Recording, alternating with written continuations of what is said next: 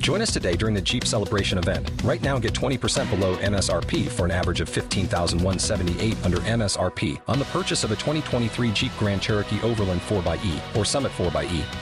Not compatible with lease offers or with any other consumer incentive offers. $15,178 average based on 20% below average MSRP from all 2023 Grand Cherokee Overland 4xe and Summit 4xe models in dealer stock. Residency restrictions apply. Take retail delivery from dealer stock by 4/1. Jeep is a registered trademark. Introduzione al Carme dei Sepolcri. Nel 1804 Napoleone fa un editto. In base a questo editto, l'editto di Saint-Cloud, non era più possibile seppellire i morti all'interno dei confini della città. C'era una pratica molto diffusa, in base alla quale si seppellivano i morti, per esempio, nelle vicinanze della chiesa, oppure sotto la chiesa, nella cripta della chiesa, eccetera. Questa cosa però, da un punto di vista per esempio dell'igiene, poteva portare a delle problematiche e quindi occorreva costruire i cimiteri fuori dalle mura delle città. Adesso certi cimiteri si trovano all'interno del perimetro della città, ma spesso sono stati costruiti fuori dalle mura, appunto perché c'era stata questa legge che e poi ancora regolamentava le iscrizioni sulle lapidi. È chiaro che questa legge, che ovviamente viene applicata anche in Italia, dal momento che, come ben sapete, Ugo Foscolo in quegli anni si trovava a Milano, e Milano era sotto un regime napoleonico, sotto una repubblica, diciamo, di stampo filofrancese, no? Ecco quindi che si applica questa legge, ma questo fatto genera una discussione, un dibattito, no? Si fa una legge, riordino dei cicli, riforma della scuola, legge sul... sul testamento biologico, che ne so, e altre cose del genere, e si genera un dibattito. Allora si generò un grande dibattito tra la gente. Perché? Perché alcuni dicevano: non è giusta questa legge, perché noi vogliamo avere vicini i nostri cari, i nostri morti, li vogliamo avere vicini alle nostre case, vogliamo ricordarli. E altri dicevano: no, ma dal punto di vista scientifico, igienico è meglio di no. Allora ovviamente si genera anche un dibattito sul significato della tomba. Che significato può avere la tomba, per esempio, per una persona che è materialista e che quindi crede che non ci sia niente dopo la morte? È chiaro quindi che da un punto di vista razionale la tomba potrebbe anche non servire a niente. Cioè, scusate, se uno dice che dopo la morte non c'è niente, c'è il nulla eterno, perché fare la tomba? Cioè, perché andare lì a onorare e a trovare i defunti, eccetera? L'ha detto prima, perché lo dice prima. Ecco, bravo, bravissimo Pogliani, dirigente Pogliani, ha già intuito come stanno le cose. Cioè, Ugo Foscolo con questa poesia vuole rispondere proprio a questa domanda. Io, come laico, diciamo, tra virgolette, potremmo dire ateo, come posso trovare un senso, un significato alle tombe, a questo fatto, al fatto di andare a onorare i morti, il giorno dei morti, per 1 novembre, 2 novembre.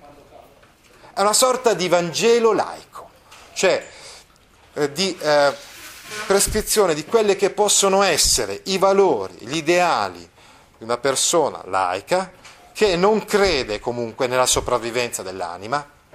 E quindi tutto il discorso che facciamo quest'anno leggendo Il Paradiso di Dante non interessa, non è neanche concepibile, ma che comunque si chiede come poter essere in un certo qual modo eterni, come poter rendere la propria esistenza qualcosa di eterno, qualcosa che continua anche dopo la mia morte. Ci può essere un modo, sì, ci sono dei modi, ed è il fatto che qualcuno ci ricordi dopo la morte, come abbiamo visto già appunto in Morte del fratello Giovanni, la madre che si ricorda di eccetera. Poi ancora l'eroismo e il modello di queste grandi persone del passato che ci incitano a vivere, a migliorare il nostro presente, e infine la poesia che permette addirittura di rendere eterne delle cose di cui si è altrimenti perso non solo il ricordo, ma si sono perse anche le tracce storiche e le rovine. Non ci sono più neanche le rovine di Troia, ma ci sono i versi di Omero. Questo è in sintesi il Carme dei Sepolcri. Quindi, ricapitolando, superamento del nichilismo con la consapevolezza che la tomba è importante, assume un valore fondamentale nella civiltà umana, è il centro degli affetti familiari, la garanzia della durata di questi affetti anche dopo la morte è data da questa pietra nuda, ma rappresenta qualcosa, simboleggia qualcosa di importante. Poi ancora, la possibilità dell'azione politica. Attenzione, questa poesia quindi non è una semplice riflessione fine a se stessa, ma è qualcosa che può incitare noi italiani. Ecco perché hanno i romantici, i risorgimentali hanno molto apprezzato stai attento, bravo, occhio, hanno molto apprezzato la poesia di Ugo Foscolo. Perché? Perché hanno detto: questa è una poesia che ci incita al risorgimento, quindi ci incita a combattere contro gli stranieri, al patriottismo. Oh, benissimo.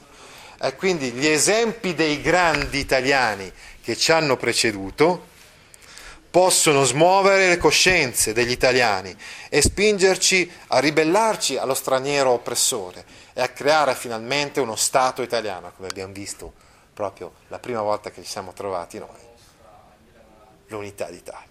Sì, sì. Quindi, azione politica, quindi non una poesia fine a se stessa. Attraverso l'illusione Foscolo ripropone la possibilità dell'azione politica. Ricordiamoci dei grandi italiani del passato per trovare stimolo, per poter combattere per la grandezza della nostra Italia presente. Quindi non solo una poesia sepolcrale, certo che Foscolo aveva letto i poeti sepolcrali Young e Gray e quindi aveva tratto ispirazione anche da loro, lo vedremo appunto in alcuni passi dei sepolcri dove parla dell'Upupa, quando l'Upupa è un uccello, quando parla del cimitero milanese appunto vengono in mente, sono presenti alcune immagini che lui sicuramente ha tratto da questi poeti sepolcrali inglesi, sì, sicuramente. Ma i sepolcri diventano poesia civile. Vi ricordate la poesia civile del Parini l'anno scorso, la salubrità dell'aria, ecco, e quindi insomma anche la musica, non so se l'avete letta la musica, però poesia civile, cioè poesia che porta a una denuncia di quelle che sono diciamo le cose che non vanno nel presente, è un tentativo di rivalsa o di cambiamento, insomma di miglioramento per il futuro. E quindi la poesia, però attenzione, è una poesia sicuramente razionale e logica, che si dipana attraverso 4 passaggi. I 4 passaggi li potete trovare a pagina 152 e 155, li abbiamo già detti anche prima. 1. La tomba è importante per il valore affettivo, la corrispondenza da amorosi sensi che ci lega ai cari. 2. La funzione civile delle tombe, quella che vi stavo dicendo, cioè che ci spinge a migliorare, a cambiare la difficile situazione del presente. 3. Il valore storico delle tombe, quindi il ricordo del passato. E infine la funzione della poesia, la poesia che rende eterno, anche laddove non ci sia neanche più la tomba. Questi sono i 4 passaggi logici. Però attenzione, il discorso si dipana attraverso immagini e miti, si tratta pur sempre di poesia, quindi di figurazioni, no? Di miti. Le immagini che sono presenti, quali sono le immagini? Il grembo materno della terra che accoglie infante e nutre il corpo, poi ancora le immagini tratte dal mondo classico, dal Medioevo, dall'Inghilterra, il bello Italo Regno, fino ad arrivare appunto alle tombe di Santa Croce e infine, come vi dicevo, alla città di Troia. Quindi la struttura è molto rigida, logica, eccetera, eccetera, ma in alcuni punti è ellittica, perché lui non fa un ragionamento filosofico, fa una poesia, fa un carme in endecasillabi sciolti, quindi endecasillabi non necessariamente rimati fra di loro. Quindi facendo una poesia ci sono magari alcuni passaggi che mancano. Ellittica vuol dire che non faccio un ragionamento filosofico rigido, e quindi magari mancano dei passaggi logici. La cosa importante però è che ci siano queste immagini, quindi è anche la varietà, diciamo, di questo Carme che lo rende originalissimo, particolare, perché accanto alle argomentazioni filosofiche, le interrogazioni eccetera, c'è anche appunto la grandiosità epica e tragica della rievocazione del mondo mitico di Troia e della poesia di Omero. Ricordiamoci sempre, l'abbiamo visto anche nella poesia a Zacinto che abbiamo appena letto, che lui era sicuramente un romantico o preromantico, come volete chiamarlo voi, ma era anche profondamente legato al mondo classico, e l'Omero che ha ricordato nella poesia a Zacinto lo ricorderà anche alla fine dei Sepolcri.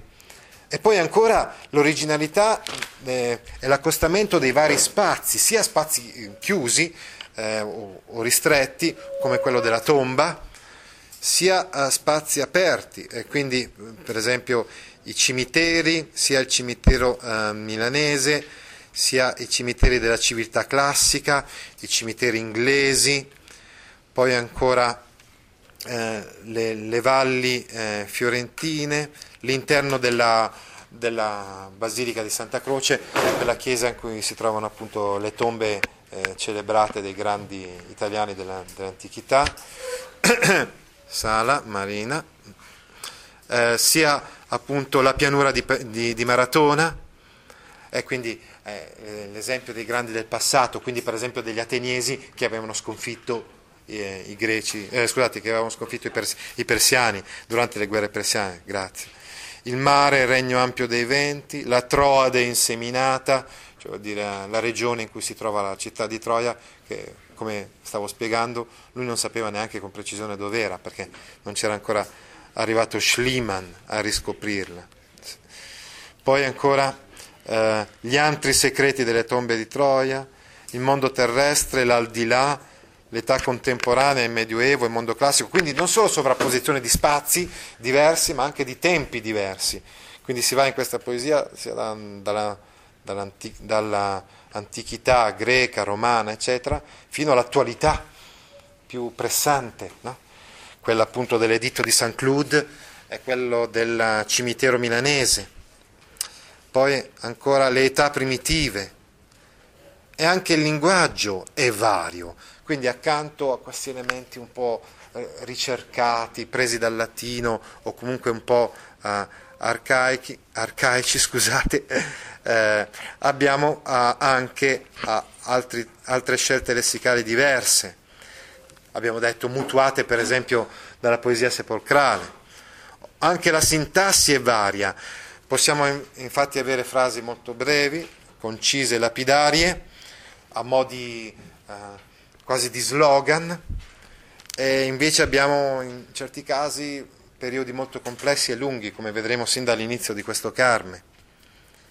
E poi lo stesso endecasillabo sciolto, metro classico per eccellenza, anche questo trattato con estrema duttilità, quindi varietà di spazi, di tempi, di lessico, di sintassi, e anche varietà di endecasillabi, quindi di metro.